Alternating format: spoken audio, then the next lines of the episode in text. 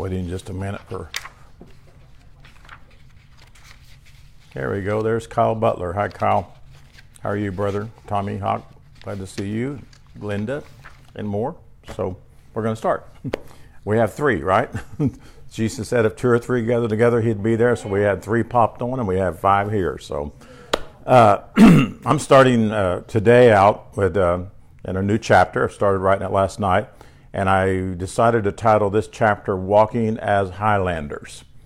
Walking as Highlanders. Do you guys remember a Tree of Life here, particularly several years ago? I can't find the person's name, but there's a person in the Old Testament and uh, or, or, a people, and it's the the interpretation that word was lowlanders, mm-hmm. and it was a remember that. I need to find that. I tried to search it some of my writings, but I couldn't. But you know, uh, Highlanders, Lowlanders uh, living in the cool of the day, you know, dust dwellers, uh, dust dwellers which is Philistines, which I'm going to point out later on, uh, spiritually minded as far as carnally minded. It all talks about two different lands to live in. You know, it's all one place, but it's a spiritual place. But you can be a, we all literally are in the cool of the day. We are all the breath of God. But it's where we consciously live that affects us. And that's why Kay and I, for a long time, has been talking about how we need to get our conscious awareness focused on that which is of the breath of God or spirit, as we've called it all of our life. And you know, all fullness dwells in our holy breath. All fullness does. All full, and you know, we can still stay spirit too, and but it all dwells there because it is the very breath of our Creator, and it's the breath of our Creator that gave life to man. And so we continue to breathe the very breath of God, and that's that's the that is our essence. Again, that's our chi. That's our our essence. It's the power. It's what keeps us functioning. And as I earlier uh, wrote in another chapter, I, we saw where Jesus waxed strong in the holy breath of God, or in the spirit the spirit of God, and he waxed strong in wisdom and knowledge. And uh, there was a way that that happened. I, I, don't believe that when Jesus was born and a little bitty boy, he knew everything all of a sudden. You know, we, we look at my grandson here, they think they do, and sometimes we think they, but I think he had to learn. And the Bible says that he waxed strong in that, so that meant he just wasn't born fully aware of everything yet. And so I, per, I really believe that he was uh, uh, taken away, uh, protected from the religious systems of the world from the Pharisees and the Sadducees and the law, and I believe he was taught by others and others that had great awareness of God. And the Bible calls, I mean, the history calls them masters. And Jesus was always called what? The great master. So he became a great master himself. And so uh, Ephesians 4:15, I paraphrased it, but it says that we speak the truth in love. So, in so doing, when people hear the truthful gospel, God's eternal love, they will awaken to eternally being the holy breath of our Creator. And so that's what we want to do. We, the fullness of that has come to, other people as we begin to share it with them, to, where they can experience who they are. And that's really my passion is just to share everybody I come into contact with, share some manner of truth, and believe that that truth will take seed and will grow and, and grow in, and cause them to grow in understanding and grow in knowledge. Paul said when he ta- when he uh, when he thought of the church, he always prayed that they would they would receive of their spirit of wisdom and revelation and the knowledge of, of Jesus. In other words, the knowledge that Jesus came to reveal. So if we grow in the divine way, we must be governed and we must be united. You know, people don't want to be governed and you know people don't want people tell them what to do people don't want to be corrected or whatever but we are all governed by something you know, we, we're either governed by that which is carnal, we're governed by our belief systems, we're governed by the way we grew up and lived. Uh, my family, uh, there was some abuse went on in my family, some situations that took place, and most of their life they were governed by that because they couldn't break free from it. And we, all of us, could probably say, in some way or another, there was some kind of abuse that was in our life. There was some something said about us. You know, like when you go to school, uh, it's really sad how kids talk about each other, make fun of each other, and sometimes there's a particular one that's made fun of all their life, and that governs their life, correct? And so we want to be governed by the holy breath of God. Jesus spoke of the Father quite often. In the book of John, I was just, I don't know, well, I do know why, but I was really prompted this morning to go through the book of John and look at how many times Jesus said, Father.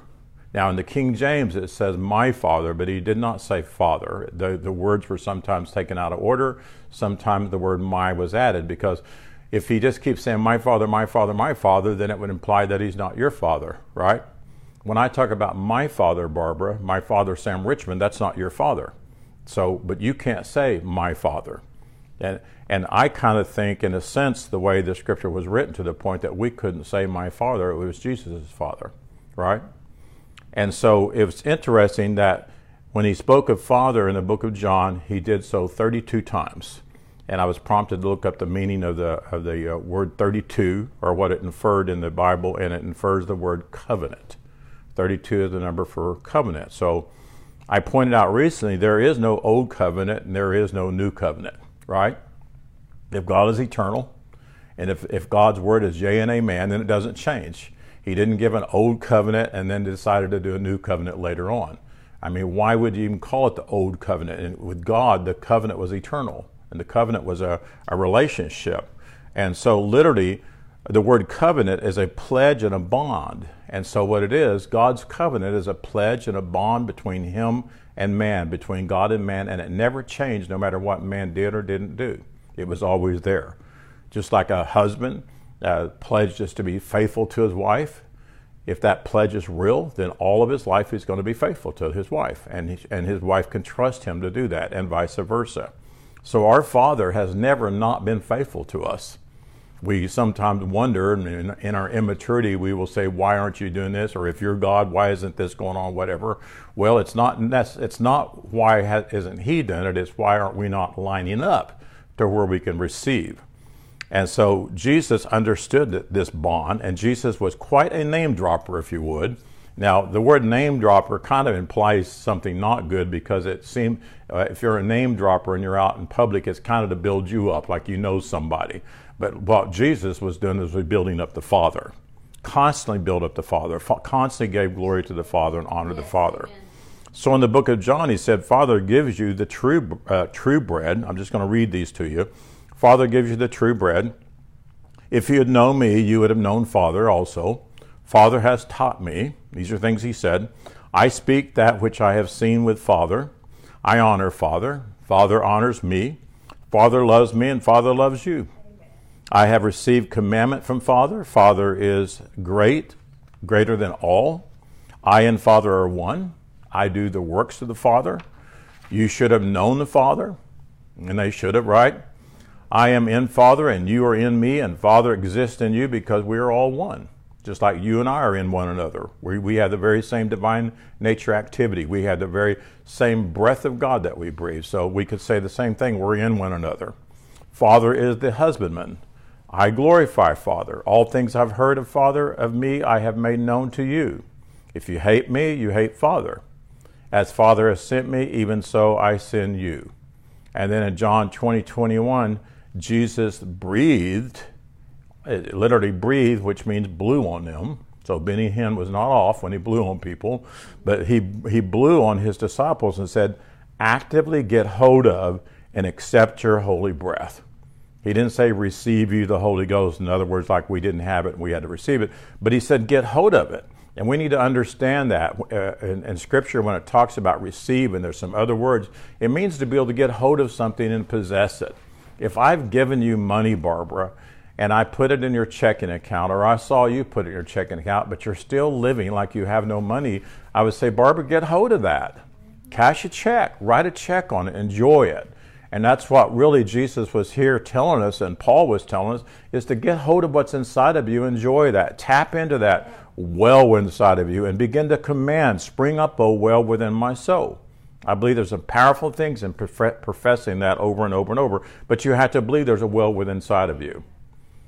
And so he said that, and in other words, start living in the highland, being the holy breath of Father in you, and that's who we are. Now, many times I've heard people say Jesus is God. Have you heard that? Many times. And uh, preachers get up and say Jesus was God. Well, Jesus was no more God than you are God at all. He was fully aware of who he was. He had hold of the breath of God and he, he can function out of who he was. But, you know, they say he was God, but the scripture says he, he was Son of God. You can't find in the Bible where it says Jesus was God, but it says he was Son of God, and so are we Son of God. And that's why the Jews wanted him killed, the Jewish leaders, because he declared himself to be Son of God. And very few, I doubt anybody else openly in that time said they were Son of God. And so, because of that, people viewed him as to be the only Son of God also. And there's scriptures that would make you think that he was the only Son of God. And so, uh, in John 3 8, John discusses putting one's faith in the nature and the character of Jesus, and then uses the phrase only begotten. And there again, we think, well, he was the only one born of God, but we know that's not true, but that's what Scripture looks like. And it'll say the first begotten, right? Well, there is no first. We live we were all in God from the very foundation of the world before. So the root word that was translated as only begotten is meno, M E N O, and it means to stay in a state of relation, hence to abide. So literally at that time Jesus was the only one that stayed in the, the position of rest that he had with God from birth. He never left that. Am I making sense to you, Donna? You got that look like what? I, I have questions. Okay, but but what he did, he the, the whole thing when you look things up all the time, uh, certain words up, it'll say a, a relation of rest or or a oneness with one another. You think about a couple getting married and they're passionately in love with each other, and they and, and, I'll, I'll, tell you what I, have been watching a, a, Netflix series called uh, uh, Victoria about Queen Victoria, and I've been watching her relationship with her husband and year after year after year, they stayed in a passionate relationship with one another. They, when they went to bed at night, he would lay down up against the headboard and she would kind of lay in his arms and they would talk. And they just, they never let that go away. Now, sometimes some hard times would come and it'd get a little hard, but they, they remembered their love for each other and they went right back to that. So they, lay, they stayed in a position of rest with one another, correct? So that's what this is saying when it says begotten. It literally means he stayed in that relationship with his father of rest and he never left that. Is your question something I can answer on right now? All right. So John wrote this and he said, But these things written that you might have faith, have faith, that faith that Jesus exists as holy breath. And he wanted us to understand that and to have faith that Jesus existed as who he said he was. Because if we didn't believe who he said he was, then we wouldn't be that way ourselves. So he told us who he was, and then he told us who we are, which is the same as who he was. Correct? So if you can take hold of that and you can understand that, then you function in the very same nature that Jesus functioned in. And everybody that will take hold of this and enter into that rest, we can go forth and do the same works that Jesus did. And what did he say? We would do even more. We would do even more.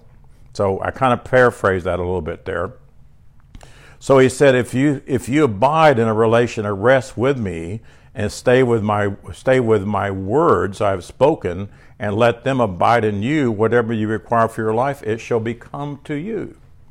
So you know, we, we sometimes, like I've said, Jesus, uh, I talked about how Jesus took the bread and there was a requirement to feed the people and he multiplied the bread. So, this is what this is talking about. Whatever you speak, it will become. But you do it for other people, you don't do it for you, right? I want to be a blessing to all people that I go to. And if there's a requirement for their life, I want to know that I'm able to meet that but the truth of the matter is, I don't want to just be going around meeting people's physical needs. I want to meet their awareness needs. And I've said this many times before Jesus came and his mandate was reveal the truth of the gospel to us and, and uh, truth of the word of God to us and who we are. But the people were so spiritually bankrupt. And what I mean by that, they were the breath of God, but they were not aware that they were the breath of God. Have you met anybody that was poor minded and yet they were not poor? Right? So they were poor minded. That's why Jesus said, You will always have the poor among you. He was talking about they would be the poor minded. But he came to them to heal them of their religious belief system, to free them from that. But they were so bankrupt, all they wanted was their cancer healed, their, their, their limbs to be healed. They wanted to be brought back to their right mind, and he only could minister to them where they were at. And as he was teaching the disciples, there was well over 100 disciples at that time, and they began to discuss uh, the bread of Moses. And Jesus uh, finally began to minister to them most holy place things, and he said, Guys, I want to tell you something. I'm that bread. Father is that bread. I'm here to give you the real bread. And these disciples began to murmur among themselves, and they said, These things are difficult to understand. And 100 of them, approximately 100, left him at that point. And he knew what his disciples were thinking, and he turned to them and said, Are you going to lead me too? Lead me too. So the crowds want their immediate needs met. The crowds aren't concerned about future things, blessing other people, whatever. They're concerned more about me, myself, and I. And so that's why you can gather crowds, you can gather hundreds of people on Facebook if you're uh, uh, appealing to their, their physical needs at this time how to be a better husband, how to be a better wife, how to get wealth, whatever it is. But when you begin to minister most holy place things, you have less and less and less people. It's just the way it is. Crowds want to be made to feel good. Crowds love lots of music and lots of fun, and I'm not against any of that, but that's not bringing any maturity to people. You'll never grow uh, mature when you're always seeking sensory things that satisfy your sense realm. And so these are things that Jesus was trying to teach them. If you can enter into this relation of rest that I am with the Father, and you can know that you're the breath of God, and you can know that you're here to be a servant to all, not have everybody serve you, then you can live in a life that you've never experienced before. That belongs to you from the foundation of the world. So we are as much of our Father Creator as Jesus was our Father Creator, just as much. The difference then, and continues still today for the majority, is Jesus lived fully aware of who he was, and most of mankind never took hold of that. They never possessed, and they never lived in a relationship of rest as being Son of God. You know, uh, I'm, I'm sure in the beginning when you begin to hear that you were Son of God and that you were Holy Spirit, it wasn't real easy to go out and share that with other people, was it? Because there's a voice up there and it's a voice of doubt. It's a voice, and I've had people tell me this. I've had people say, Well, you don't know what I've done. You know, you don't know who I am. Or, or they'll fight for the right to be just a mere human. They fight for the right to be a sinner saved by grace. I've heard, I've had preachers tell me, I don't know about you, but I'm still a sinner. You know, and it's just because they didn't understand what I was saying. And be, the lie is so strong sometimes, it's so hard to, for them to calm down and listen to the explanation. I mean, Barbara, how many times have you tried to share somebody and they just put their hand up and just turn around? I don't want to hear it. You know, it's too much for them. So, so if you notice in those verses that I read, about Jesus saying Father, again, I omitted the word my. The King James Version says my before Jesus. And the reason is that the wording in the Greek was not my father. The word my was not before father. It was either moved there or it was added there. In John 12, 21, it was added. It did, he just said father, just like I say father. Sometimes I say Father God, sometimes I say our Father Creator, but it's not just my Father, it's our Father. And when I mean it, I'm talking about the very breath of God, the very Spirit of God. It's, it's the Father of all creation. So, this was done to continue, in my opinion, the false teaching that Father God was only Jesus' Father and that Father was somewhere way out there and somehow or another we would get to see him someday if we lived the right kind of life. So, our great master teacher, Jesus, spoke of our Father over and over to reveal the true relationship with our Father and the relationship that we have with our, with our Father ourselves. It was the revelation of oneness, the revelation of unity, and the breath of our Father being in every man, woman, boy, and girl was of the utmost importance of Jesus' teaching. And so I say that that should be every person that considers themselves to be involved in ministry, that should be the central theme of everything they teach is our oneness with God and our unity with, unity with God. Uh, he taught parables. Uh, he, he dealt with people. Every, and he tried to, even with the leaders, do everything in love that they would embrace what he was teaching, and that was his desire. And that's my passion. My passion is I, I want people to embrace what I'm sharing with them. And it's all about it's all about who they are. It's all about our Father and all about who they are. The Apostle Paul and others, the masses, uh, if they would just have listened to them, the masses would fully believe today. We wouldn't be in the shape that this planet's in right now. But what we have to do, as Kay says, and I believe it, is we've got to see through all that and see this planet like, like, like Isaiah said, the whole earth is filled with God's glory. We get to this point that we know the truth so much so that we say all that is a no thing. And we don't let it have a power over our life, that we don't let it bring fear in our life. Because if we're afraid, then we're not ministering out of the rest of God. Amen? I don't know if any of you, I'm sure you have, have, have any of you heard of the book of Josephus? Yes. I've read the whole book. I purposed to do that several years ago, and it, it was a labor of I don't know what. but I wanted to read it. I'm not telling you I retained everything, but I remember uh, his name was Flavius Josephus, and he was one of the Jewish historians. I love how you're doing that, Barbara. I know what you're doing, but I like what you're doing. You're exercising, but I love when you're doing that. But he wrote uh, the Jewish Wars, which is found in uh, Josephus. And I, he pointed out in one section of it that there are three philosophical sects among the Jews. Uh, the, the followers of the first, which was the Pharisees, and the second was the Sadducees. You know, I always say the Sadducees were very Sadducee. they were sad. And then the third sect was uh, professors to a very uh, severe discipline called the Essenes. And it's thought and believed that they are the authors of the Dead Sea Scrolls. Remember when the Dead Sea Scrolls were found several years ago in our lifetime? Uh, they called themselves the son of Zadok after the, uh, King David's high priest. And what's interesting, and you can search them out on the internet, uh, there were two sides of Israel's spirituality. One side was represented by many Jewish groups who had the letter of the law the Mosaic Law. And that was their side of spirituality, and it was promoting self righteousness by what? Works. Dead works. That's right, by dead works.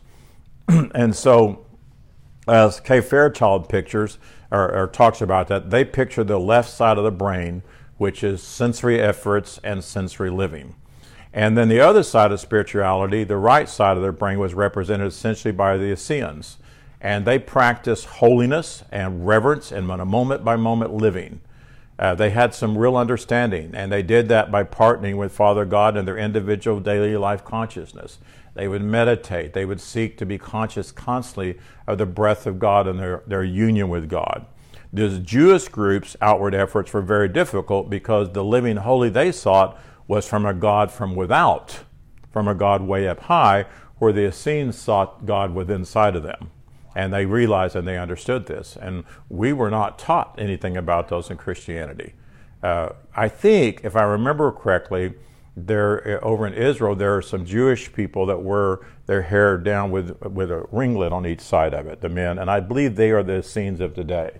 I don't think they have this awareness that the these people did before, but they believe they are of, are of that sect, and so they dedicated their life to living in God's central essence and remember, I talked before, God is the center of all universe, of everything. So they dedicated their lives to doing that so that they could be a teacher, healer, or a priest if ever called upon. And, and I just, I, I remember, and you guys here at Tree of Life have heard me say this, but many, many years ago, uh, when I was at Full Gospel Assembly and we believed in demon possession and we believed in all kinds of stuff like that. And I was an associate pastor. And one day, my pastor, Brother Hibbard, called me up and said, There's a young man that uh, a family's calling, wanting me to come and cast a demon out of him. He's, he's in really bad shape, and I can't go. Would you do it? and I foolishly said yes. but I, I, think it's just because he didn't want to go, you know. He called us in the middle of the night. In the middle of the night. Yeah, it was in the middle of the night. And, uh, but guess what? You know, even if that could have been done, I wasn't prepared. You know, I wasn't to the place where I could function in anything like that at all. And so I went. I remember going. I don't remember who it was or anything, but I remember going. And I, I was so scared, and I was almost afraid to bow my head and shut my eyes because I was afraid of what might happen. And I can't even tell you what I did. I can't even tell you how I prayed. I know I didn't bind it and cast it out. I'm sure I said bind or whatever. But I don't even remember what happened from there. I just remember it scared me to death. I remember what happened. Do you? You came home and said that kid is not, not. That's right. I said he's not demon possessed. Not demon possessed. He needs his butt whipped. He, that's right. He That's needed his butt said. whipped. That's what it was. Yeah. But I, remember it. Yeah, but I'm using it as an example. We, we want to be in the place that when there is a need for a true spiritual ministry to take place, whether it be a preacher or a pastor or a teacher or whatever, we can go in all boldness. And if we need to meet people where they're at, if they need healing, we can lay hands on them and minister healing to them, but then we can teach them who they really are. You know, I told Tree of Life a long time ago when I began to realize I didn't have full understanding, but people didn't need to come down and get saved. They need to be told who they are. But I prayed the prayer of salvation with many people because that's what they needed.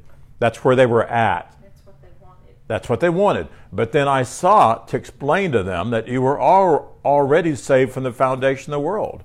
And you were already holy from the foundation of the world. But my point is, is we want to get to this place where we are so in tune with God being our central essence that we can be teacher, healer, priest, or whatever, if ever called upon because I believe we I believe in the fivefold ministry, but I believe if I'm called upon, I can be an apostle.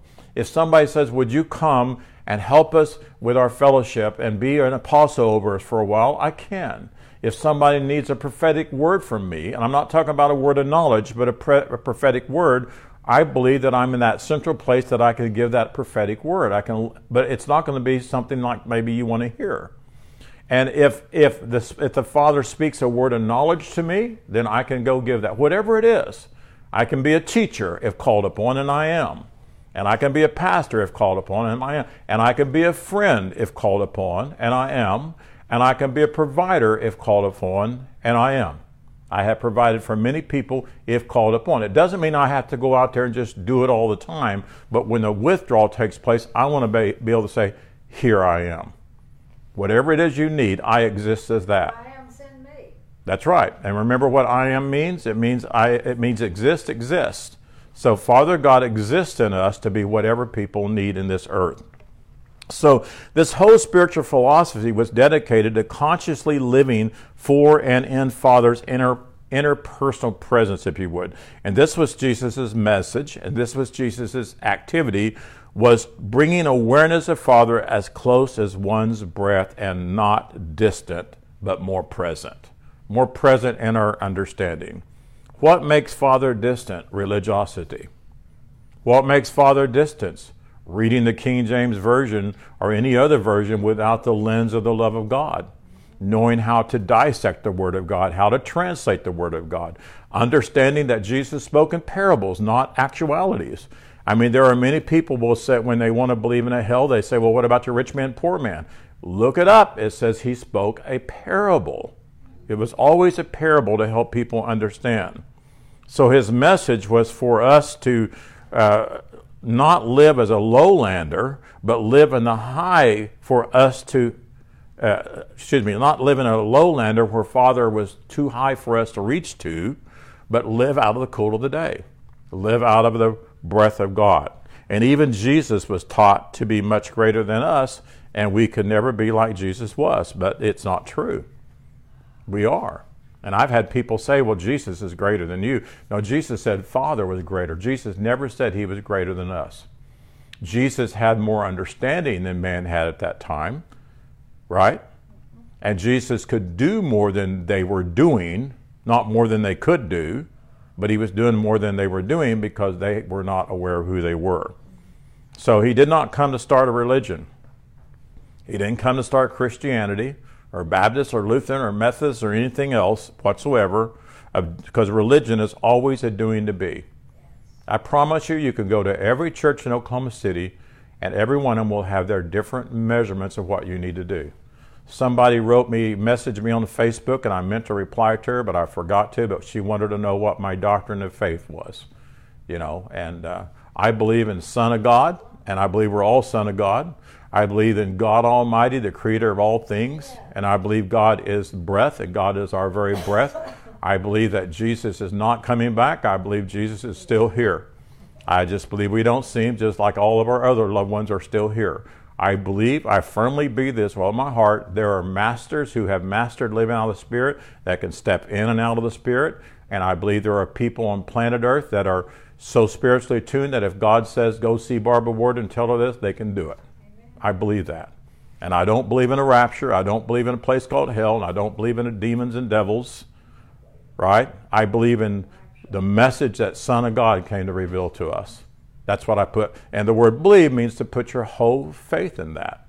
Somebody told me the other day out in the world, said, You don't believe in the devil? And I said, Do you? And they, Oh, yeah. And I said, You know what that means? That means you put your whole faith and your spiritual well being in the trust of that because what you believe in, that's what you put yourself in the faith of. Wow. Isn't that crazy? And we've done that all of our life. So he appeared. That's right. Eternal love for everyone. Always has. And there's no but added to that either. He, he just loves us and he always will. So he appeared on the scene to teach the truth that would help mankind experience true freedom that comes from knowing who we are. When you know who you are. When people come to the United States of America, if they would learn who they are and know who they are, they can live the most wonderful freedom that this world ever has.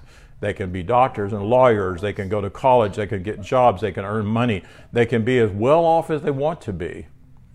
You know, I was at a restaurant the other day, and I was I I've been seeing those Taco Bell advertisements for those uh, tacos that are burgundy color, and I mean it's just on all the time. It finally got hold of me, huh? Blue corn. Blue corn. It finally got hold of me, so I went into one, and I ordered it and there was five people in the back. One girl had a phone on her shoulder while she was taking orders, so I can tell you she didn't hear thing that was in that headphone said Hardy. It took uh, it took at least 35 minutes to get me two tacos, and those tacos came out and they tasted absolutely terrible, absolutely terrible. And I just forgot why I was going to tell that story. I had a really good example from that, and the train just left the station. So hang on, it'll be back, I promise you. Isn't that crazy? What you saw and what you got. Oh, I know what it was. People, and I don't mean to blast anybody, but people are wanting uh, minimum wages to go really high. And I was talking to a guy that was next to me. He had been waiting for his order for a long time, and I said, "And this is why they want us to raise their wages." You know, you have a right in the United States of America to learn and educate yourself to the point that you can make more and more money. You don't have a right just to get it and do nothing, all right? Well, we have a right to live out of our spirit, to live out of the breath of God. We have all things that pertain to life and godliness, but we can't just sit on our butt and wait for it to come to us because we already have it. What we've got to do is learn to live out of it, just like we can't wait for somebody to give me life and happiness in the United States of America. I already have that right. I need to get up and pursue it. The word that that's in, that, in our to pursue. We have a right to pursue happiness. You don't have a right to be happy. You don't. You have a right to pursue it. And if you pursue it, it's everywhere. It's found everywhere. And so you have a right to pursue living out of who you are. You have a right to pursue living in the cool of the day. And what you have to do is just get up by faith every day and say, I'm going to live that life. Today is the day that the Lord has made. Every day is the day that the Lord, and I will rejoice and I will be glad in it. Is that scripture? It is. So I do believe Jesus was the greatest teacher than any other teacher on planet Earth. He possessed in his understanding all knowledge, all understanding, not just partial, but he was not born with it. He was born with the mind of God, like we were. He had the unction of the Holy One, but he needed people to help him and guide him and teach him and, and, and further his understanding to the point that at 12 years old, he was confounding the doctors in the synagogue. He was so smart, he was so intelligent. But he was hid until the time came for him to present himself to the Jews, and that was that point. So he was hid by his mother, and he was brought to teachers that could teach him truth. And yes, Essenes could have been part of that teaching, and history says that they believe he was. So when Jesus spoke beautiful truth principles like, let not the sun go down on your wrath, or the meek shall inherit the earth, or turn the other cheek, guess what? He was quoting the Essene writings. It was in their writings. And John the Baptist and Jesus was baptizing people in that deep Essene teaching and that lifestyle of inner oneness with God in their consciousness and in their momentary life, by moment by moment life, Jesus was baptizing them and is teaching this over and over and over. You know, do you think that everything that I'm teaching has just come to me all supernaturally? It was supernatural, but it came through other teachers. It came through study and it came through Holy Spirit. It came through the breath of God confirming these things to me and showing these things and revealing to me. And that, I always say the amen are inside of me saying amen. I, am so used to that voice now, and I'm so thankful that I hear the voice of my Father that when I do look up something, I hear Amen. And I learned one thing I, I, I let peace be my guide, and if I don't feel peace when I'm looking something up or I read something, I'll say, Nope, that, I don't think that's it. Or I just put it on the shelf later on. Because guess what? There are people out there that believe me. And so I, I, have a position, teachers all have a position to make sure you're teaching truth because a lot of people will believe you. And so the Pharisees and the Sadducees of Jesus' time was very set at odds with him, continually arguing with him, continually arguing with John, John the Baptist, who was Jesus' cousin. And guess what? John the Baptist was thought to be an Essene also himself. You can look that up in history. And so the Pharisees uh, and Sadducees, they, they had such an antagonistic hate towards Jesus. And they had a feverish, uh, feverish endeavor that they wanted to kill him, and they killed John too. They killed both of them. Reminds me of our president today. There's a group of people that I've never seen such hate for a president. Never. You know, and I know when President Obama was elected, there's a lot of Republicans didn't like him, but there wasn't the hate. And there's a reason for that today. I really believe that. And it's sad. So, because the Essenes, Essenes were unknown as a group and their beliefs were different, not many could explain much about them. Uh, yet the wonderful things was their fame spread near and far because of what they taught. They lived together. Their lifestyle, they didn't seek to own homes bigger than other people or whatever. They, they lived away from the carnal, mindful world. Uh, they traded among themselves. They helped each member of the community regularly. And even in unfortunate times or circumstances, their love of their fathers, their way of life, became famous and they become the historians of their time. And like I said earlier, it's thought that they actually wrote the Dead Sea Scrolls. So they had tremendous understanding. Uh, the reason I point out the Essenes is because I believe all throughout modern history there existed many groups of people who function out of the holy breath of God. Now, in our generation, your generation, I'm 69, in our generation, I believe there were people that tapped into the holy breath of God. I do believe that we saw what was called miracles, which should be the norm. I do believe words came supernaturally that were taught us. So I do not negate everything that happened. There were some really some awesome things that took place in our lifetime, but they never grasped hold of it to make it permanent. It was more like signs and wonders. And it became signs and wonders. And it brought glory too often to the to the bearer, to the person that brought it. And we bowed down to them and we made them spiritual giants. And that's why I've said not too long ago Jesus never wanted us to have pictures of him hanging on our walls. Jesus never wanted us to have crosses around our neck because it was a horrible instrument of death. It was not anything holy whatsoever. I would never bow down to a cross and pray ever. Never. I would never bow down to a picture of Jesus and pray because he wanted us to embrace his, his uh, idea, not his idol, uh, make an idol out of him, right? And the same thing, Kay was talking about this too. Uh, Buddha, Buddha was a good teacher, but what they do, they made an idol out of him. And I would be upset if they made that out of me. It made me a big, great big fat guy, you know. But every religion has done that, and they have made their religion an idol, and they have made their buildings an idol, where they walk in and they bow down before the statues and the art and everything else, and that never was intended whatsoever. So these people learn to live and be, as I said before, and learn to be governed by the highland. That clock up there is wrong. By the highland, which is out of the breath of God. We want to be governed by the cool of the day, and I translated that for you. It's ruach, and it's breath. It's not spirit. For all, most of my life, I've said it's the it's spirit or Holy Spirit, but it's out of the breath of God. So, how do we moment by moment exist as Highlanders?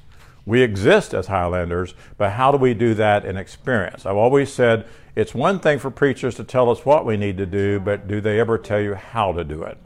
I tell you how, and I pray we do it together. So the reason I'm using the word Highlander is because the King James Version used the cool of the day like that. So, um, as we talked earlier, there was a race of people called the Philistines, and Donna pointed out what, what does their name mean? Dust dwellers. They rolled in the dust, and that's when I taught that, and Judy wrote that song, "Rolling in the Dust," and living like man, being as carnal as anyone can, you know. And so that's what they did. They always resisted the children of Israel. There also was that person that I mentioned that his name meant lowlander, you know, dwelling in the lowland all the time. The Apostle Paul said carnally mindful. It's the same thing, right? To be carnally mindful is death. In other words, death to all that you are, death to the knowledge of God, death to life and life more abundantly. But spiritually minded is life and peace. So we want to be spiritually or holy breath conscious constantly. Realize that everywhere we go, we're the holy breath of God. Barbie, if we really realize that, what would that do to our conversations? What would it do to our thoughts? It would change them, right? we would, like John Cahill says, we need to take that knowledge and make that the guard over our mouth, what we say, our ear, what we hear, our eye, what we see, and over our thoughts. I am the holy breath of God. I don't need that. I am the holy breath of God. It's not expedient that I say that, or it's not expedient that I do that. That's not who I am. And so, what do you do? You practice that. You practice every day. You know, we used to say, practice the presence of God. That's the same thing. You are the presence of God and, of God's breath. So, proper growth always comes in exercise, correct? It always comes with exercise. Uh, I've been, my body has been sick for close to 16 months now, or longer really, and I've had to sit down a lot. I've had to lay down a lot and not been able to do the stuff I normally do. And so my arms have lacked and muscle muscle my legs have because I haven't really had that proper exercise that causes a continuing growth in the body and I'm beginning to do it. I'm trying to walk 30 minutes every day the best I can and I know that I can't just sit there because if I do my body will stop functioning. That's what they tell people in rest homes. If you just sit in that chair all the time, you're going to die. You've got to get up and walk down and eat. My mama wouldn't do it. She didn't want to go to the restaurant. She wouldn't. She didn't want to go talk to other people. She just sat in a recliner, and we watched her die a very quick death within five months, didn't we? Very fast. And so, I remember this many years ago. I was looking out uh, the kitchen sink, and I'm pretty sure I was washing dishes at our other house. I think I was washing dishes for Donna. I'm not 100% sure, but I was looking out in my garden, and I was looking at my trees in my backyard. I had a lot of trees. I had a, a woodland garden in the back and the wind was blowing, and I was watching these trees just move back and forth like this. And Father began to speak to me about how the winds of life and, and the movement is what causes that tree to grow strong. Because as it bends, it pulls sap up. And the sap is what brings strength, strength to us. It doesn't have to be bad winds, it's just winds. And it wasn't a big storm, they were just going back and forth, and I just began to hear that. So without wind, the winds blowing, the tree would be weak, and when a big wind came, then the tree would break, it would snap. So when winds blow, again, the trunk and the limbs bend, and as they do, again, they draw up the sap. So we grow by putting our anointed abilities to work. The tree was never created just to stand all the time. It moves, and I'm not saying I know much about it, but I bet it has a lot to do with the leaves grabbing the carbon monoxide and functioning, maybe taking dust out of the air, maybe cooling underneath it out. I know when you have a lot of trees in your neighborhood, the temperature's brought down about 10 degrees. That's why in Oklahoma City, every home is supposed to have at least one tree. There's a reason they do that. Not just to be pretty, but to keep her keep it clean, if you would, too. And so our, when, when we grow in our abilities to work by going and sharing religiously hidden, hidden secrets uh, out of our breath, it builds us up. We're moving, we're getting up and we're moving and we're functioning.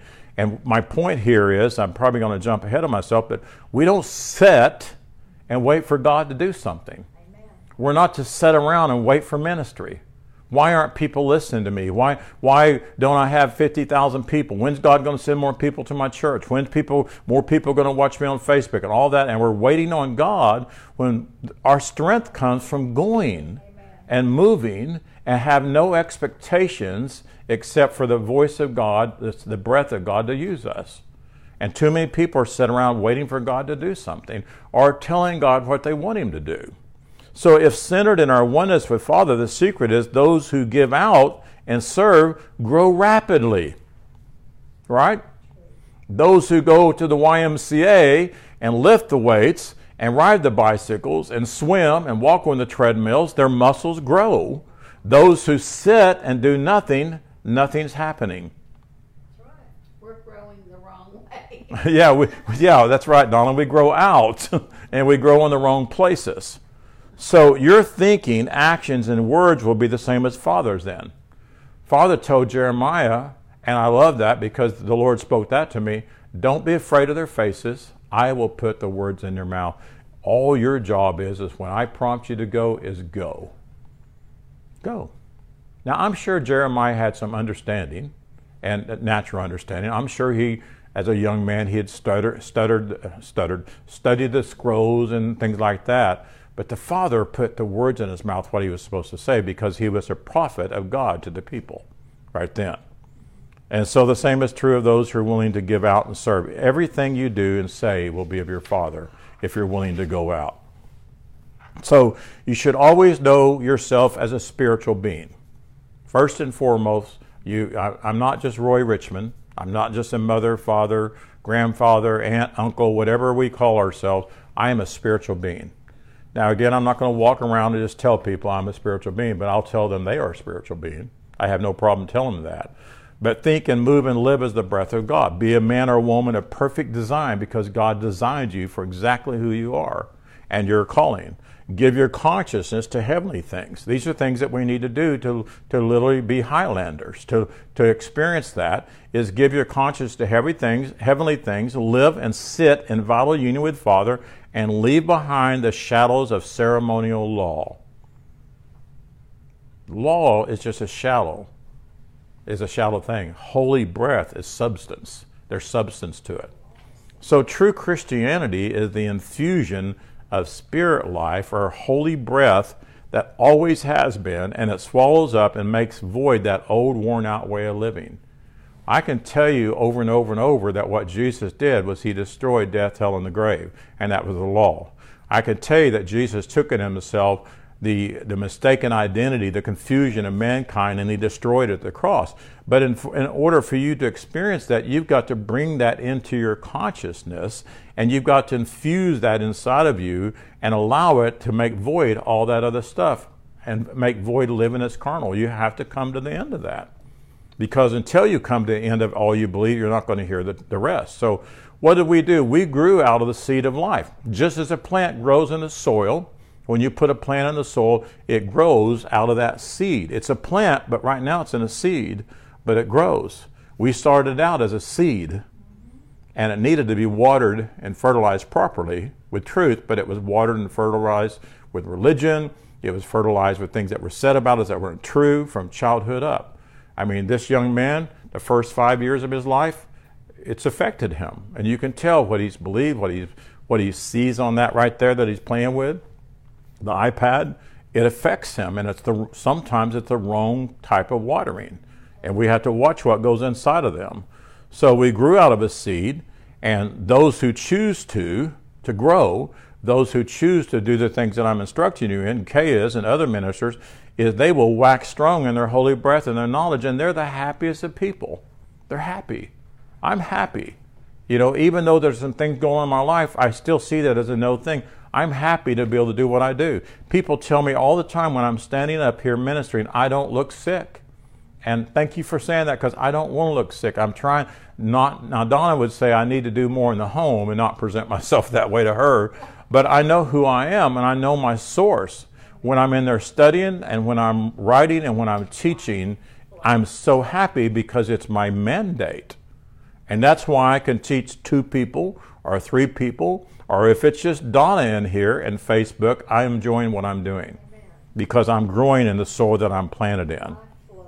So, putting away all selfish interests along with constantly waiting on Father God to do something is not what we're doing. We're not just putting aside those things. We're not just waiting on God to do something. Uh, it's uh, waiting on God to do something brings no spiritual growth whatsoever. It keeps you hindered all the time, and it brings self condemnation. Huh? That's what the church has done. Yes. And it brings self condemnation. You know, no matter how many people are on Facebook watching me today, the truth is it doesn't matter. You know, because if it does matter how many's watching me, and then I look on there and only 20 showed up today, you know, or like yesterday, I put a post to join me uh, to, today, and I kind of told what we were going to do, and there was like six or seven people that noticed it or put like or whatever. Well, if you're really bound up to Facebook, you would get really depressed. Well, first of all, people don't have to like what you posted. They can look at it. They don't have to like it. I wish they'd get rid of the like button to tell you the truth, because there are a lot of people that live and move and have their being by how many people like their post. Mm-hmm. Right? They don't have a life. And they live and move and have their being by how many people like their sermon. If you, if you get up and teach and not one person says amen and people are looking at their clock all the time and, and they're not smiling or anything, then you can get really insecure. But if you know what your mandate is, you just do what your mandate is and don't expect nothing back from anybody. Right? So it's necessary for spiritually mindful people to put on the holy mind of God that they may fully be able to handle being Son of God. Just like when I worked for Bob Mills, there came a time, Bob Mills Furniture, I was the general manager, there came a time that I had to listen to him and I had to put on in my understanding that I am the general manager of Bob Mills Furniture. And then I functioned very well from that point on. And we want to function out of who we are. Then we can say, I have strength for all things because of my holy breath, which empowers me. And I am ready for anything and equal to anything through holy breath who infuses inner strength in and through me. That's Philippians 4:13, paraphrased by me. Let me read it again. Okay. I have strength for all things because of my holy breath which empowers me, and I am ready for anything and equal to anything through holy breath who infuses inner strength in me and through me. That's what we can say. When we know who we are and we willingly exercise our spirit. And what I mean by exercise is use it, right? I already have muscles, but in order for those muscles to be what they need to be, I need to use those muscles. I'm 69 years old, but I'm telling you, I can have a muscle that big if I want to. I really can. I can have muscles in my back. I can have abs if I want to. All I've got to do is start using them. And so this is my my thing to you to answer how how to live as a Highlander is start using the breath of God that you are. Every day, every moment, use it. Sometimes it doesn't have to be verbal. Like I said last week, sometimes you just walk by somebody and just breathe on them. Jesus breathed, he blew on them, and he said, Receive, he said, Handle, he said, Use your breath, use your holy breath, use your spirit if you need to hear the word spirit. So, to exercise our given abilities, to live as Highlanders, we must walk in full awareness of who we are. And guess what happens then? Your vision changes. Your vision changes. I love the mountains. Any of you been to the mountains? I know you have, Norman, Donna. Have you, Barbara? I remember our first time to go snow skiing, and we got up on top of a mountain in Breckenridge. I could see so far away, and it was so beautiful. I love high places. I remember the first time that I flew in an airplane and I looked down, and the earth was absolutely beautiful. We were flying over cities, and they were pretty. If I'd been down low, I probably would have seen the trash and, and all the other stuff, but my vision changed from being high. And so, if you're, and this is a bold statement, if your sight is nothing but gloom, doom, and despair, we're getting ready to fall apart, the political system's cratering, you know, I know the systems of this earth are going to go down, but I believe the kingdom of God is rising faster than that. But I'm not fearful of it. And if you're fearful and you're worried, then just come up. Come up to this high place. Let it change your vision. As we reach the summit, there remains, let me fix something here, there remains nothing to obstruct your vision. And our problem is if we're not functioning out who we are, our vision's obstructed. Our vision's instructed by problems and situations, not knowing who we are. And God wants to take that off those scales off of us and bring us up higher. If you think you're thirsty, then cut a path through the wilderness and dig a well. if you think you lack anything, just by faith receive it. You don't lack anything whatsoever. So as we keep in tune to this infinite this infinite pulsation of life, it becomes ours. And what happens is we stay in tune with the heavenly harmonies. And that's what we want to do. Samuel said, Be strong and quiet yourself. Be strong and, excuse me, be strong and quit yourselves like men. He said the same thing Isaiah said, Cease ye from being men whose breath is in his nostrils. In other words, quit acting as Adam, as mere men. Every place you look at the word man, it's Adam. And Adam became uh, self aware. Adam began to listen to the teachers of the knowledge of good and evil, and Adam condemned himself, right? That's that condition. And they said, cease been that way. So how do you do it? You kindle your spiritual senses. You keep your voice sharp by using it. You, you live in the, uh, the highland, and there's plenty oxygen there, or there's breath there. There's breath to breathe. So, in closing, to live as a Highlander, it takes self discipline, right? To live well, it takes self discipline. To live trim and fit, it takes self discipline, doesn't it? And, you know, most of Americans, and I guess other countries, have problems with weight, you know, and we have so much stuff offered to us, it's unbelievable. And we've been convinced that it tastes good. And it's, uh, uh you know, I'll say, you know what, I know what I need to do. I need to eat nothing but vegetables, and I need to eat nothing but uh, uh, wild caught fish, salmon, things like that. And I did for about two or three weeks, and I lost over 10 pounds, and I felt better.